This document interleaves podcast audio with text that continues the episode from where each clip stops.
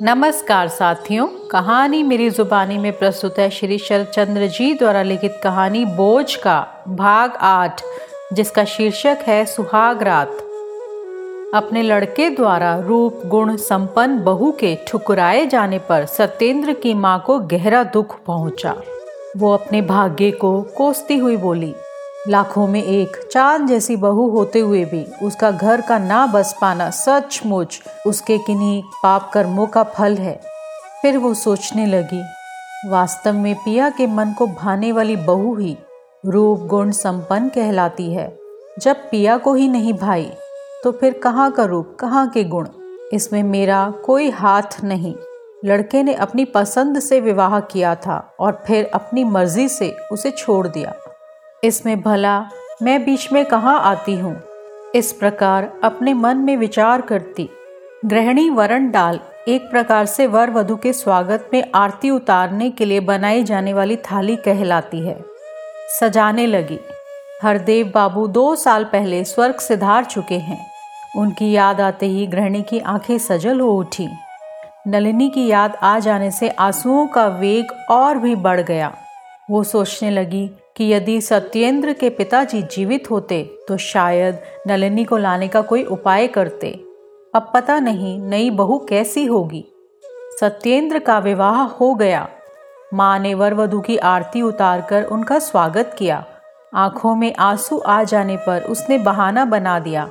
आँखों में कुछ पड़ जाने से बार बार आँसू आ जाते हैं। इस प्रकार आंसुओं का बहना और पहुँचे जाने का क्रम चलता रहा। नलिनी की बहन जैसी प्यारी सहेली। गिरीबाला बड़ी मुंहफट थी। इस छोटी सी आयु में सत्येंद्र की ये तीसरी शादी है। क्या पता लड़के ने अभी क्या क्या गुल खिलाने हैं। सत्येंद्र ने और उसकी माँ ने ये सब सुना। वे भला क्या उत्तर देते? कल उसकी सुहाग रात है। किसी अनजान व्यक्ति से सत्येंद्र को बहुमूल्य उपहार प्राप्त हुआ है। इसमें वर वधु के लिए ढाके की चादर, साड़ी आदि बहुत सारी कीमती वस्तुएँ हैं। साड़ी तो इतनी बढ़िया है कि आज तक इस क्षेत्र में कभी किसी ने देखी ना होगी। आसपास के स्त्री पुरुष उत्सुकता से पूछते हैं, ऐसा बहुमूल्य उपहार किसने भेजा है? गृहिणी थूक निगल कर और आँसू रोक कर कहती है, सत्येंद्र के किसी मित्र ने भेजा है। उपहार की वस्तुएँ बांट दी गई। राजपाला ने उपहार की सराहना की तो नृत्य काली समर्थन में बोली, बड़े लोग कोई घटिया उपहार कभी नहीं भेजते। कुछ देर बाद राजपाला ने पूछा, ऐसी सुंदर, सुशील और गुण संपन्न बहू को छोड़कर सत्येंद्र ने फिर विवाह क्यों किया? ज्ञानदा बोली, समझ में तो मेरी भी नहीं आता है। बहू थी तो सोने की डली। रासमणि नाई की लड़की है। उसके मायके की आर्थिक स्थिति काफ़ी अच्छी नहीं है। देखने में बुरी नहीं। हाँ नाक अवश्य चपटी है। कुछ लोग उसकी आँखों को भी काफ़ी छोटा बताते हैं। किसी स्त्री के रूप सौंदर्य से उसके पति के सिवा किसी और को क्या लेना देना? हंसती हुई रासमणि ने राजबाला से पूछा, यदि तुम समझदार होती तो उस औरत की चर्चा ही ना करती। वो जिस तरह पुरुषों के मुँह फाड़कर बातें करती थी उससे साफ़ संकेत मिलता था कि उसका चरित्र ठीक नहीं है। यदि ऐसा ना हुआ होता तो वे चुपचाप घर से क्यों निकल जाती और क्यों सत्येंद्र बाबू दूसरा विवाह करते? उपस्थित महिलाओं के चुप रहने पर यह स्पष्ट हो गया कि उन्हें ये तथ्य विश्वसनीय लगता है। दो चार दिनों में ये बात पूरे गाँव में फैल गई कि नाई की लड़की रासमणि ने जमींदार के घर के गुप्त रहस्य को जान लिया है। भ्रष्ट आचरण के कारण ही नलिनी को त्यागा गया है। सत्येंद्र की माँ तो नलिनी पर लगाए जा रहे इस मिथ्या आरोप से विचलित हो उठी। वो अपने कमरे का द्वार बंद कर रोने लगी। उसने तो मन में यहाँ तक सोच लिया था कि वो नलिनी को अपने घर ले आएगी। यदि सत्येंद्र ने उसे ना अपनाया तो वो उसे लेकर काशी चली जाएगी। इस प्रकार चुप रहकर निर्दोष बहू को किसी के द्वारा उल्टा कहा जाने पर कभी स्वीकार नहीं करेगी।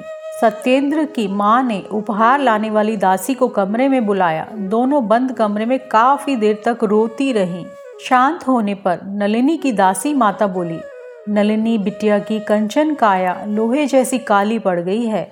उसने आपके चरणों में प्रणाम के बाद पूछा है कि उसे किस अपराध के दंड में उसके पति ने उसका परित्याग किया है। इस प्रकार बहुत सारी बातें दासी के मुख से सुनकर सास का बहू के प्रति स्नेह कई गुना बढ़ गया। इसी के साथ सत्येंद्र की माँ अपने बेटे के व्यवहार पर अपने को लज्जित एवं व्यथित अनुभव करने लगी। वो सोचने लगी कि क्या सत्येंद्र पर मेरा कोई अधिकार नहीं? क्या मेरी आज्ञा का पालन करना सत्येंद्र का कर्तव्य कर्म नहीं? मैं नलिनी को घर ला कर रहूँगी। मैं अपनी गृह लक्ष्मी का ऐसा अपमान व उसकी ऐसी उपेक्षा नहीं होने दूँगी।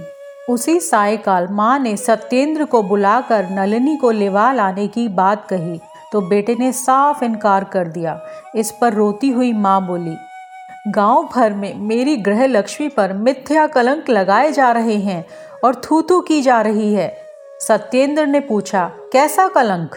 माँ बोली इस प्रकार तुम्हारे द्वारा उसे घर से निकालने और फिर से विवाह करने के लिए उसे दुष्चरित्र माना जा रहा है। मैं किस किस के मुँह पर हाथ रखने जाऊँ? किसी को कुछ कहने और किसी को सुनने की आवश्यकता ही क्या है? तो तुम उसे नहीं लाओगे? नहीं, कदापि नहीं। सुनकर माँ बहुत तिल मिलाई और खूब रोई चिल्लाई। वो तो अंतिम निर्णय के लिए तैयार होकर आई थी। अतः ब्रह्मास्त्र के रूप में बोली तो फिर मैं भी इस घर में नहीं रहूँगी। मैं कल ही काशी चली जाऊँगी। अब सत्येंद्र भी पहले जैसा भोला भाला माँ का आज्ञाकारी, माँ के कहने पर चलने वाला, माँ द्वारा कहे दिन को दिन और रात को रात कहने वाला नहीं रहा। यहाँ तक कि अब वो अपनी पत्नी पर आश्रित रहने वाला भी नहीं रहा। अतः उसने माँ की आशा के विपरीत कठोर स्वर में दो टुक उत्तर दिया, माँ आपका जो मन करे कीजिए, किंतु मुझे परेशान मत कीजिए, मैं नलिनी को नहीं बुलाऊँगा। माँ को अपने बेटे से ऐसे रूखे व्यवहार की स्वप्न में भी आशा नहीं थी। अतः वो निराश होकर बिलखती हुई चल दी चलते चलते बोली, गाँव के लोग जो भी बकते रहें, किंतु मैं जानती हूँ कि मेरी बहू सती सावित्री है। दूसरे दिन सत्येंद्र की बुआ ने सत्येंद्र को उसके मित्र द्वारा भेजे उपहार देखने को बिठा लिया। सत्येंद्र द्वारा मित्र का नाम पूछने पर बुआ ने अनभिज्ञता प्रकट की। वो उपहार में आए कपड़े ले आया। कपड़े बहुमूल्य थे, बनारसी साड़ी और ना जाने क्या क्या था। सत्येंद्र प्रेषक के बारे में विचार कर ही रहा था कि उसकी दृष्टि साड़ी के एक किनारे पर लगी गांठ पर गई। गांठ खोलने पर मिले पत्र में लिखा था, बहन इसे जीजी द्वारा स्नेह उपहार समझकर स्वीकार करना, लौटाने की चेष्टा हरगिज ना करना। सत्येंद्र के लिए सुहाग रात में बिछाई पुष्प शैया, कर्णटक शैया में बदल गई। तो ये था बोझ कहानी का भाग आठ। सुनने के लिए आपका दिल से धन्यवाद। आपका दिन शुभ हो।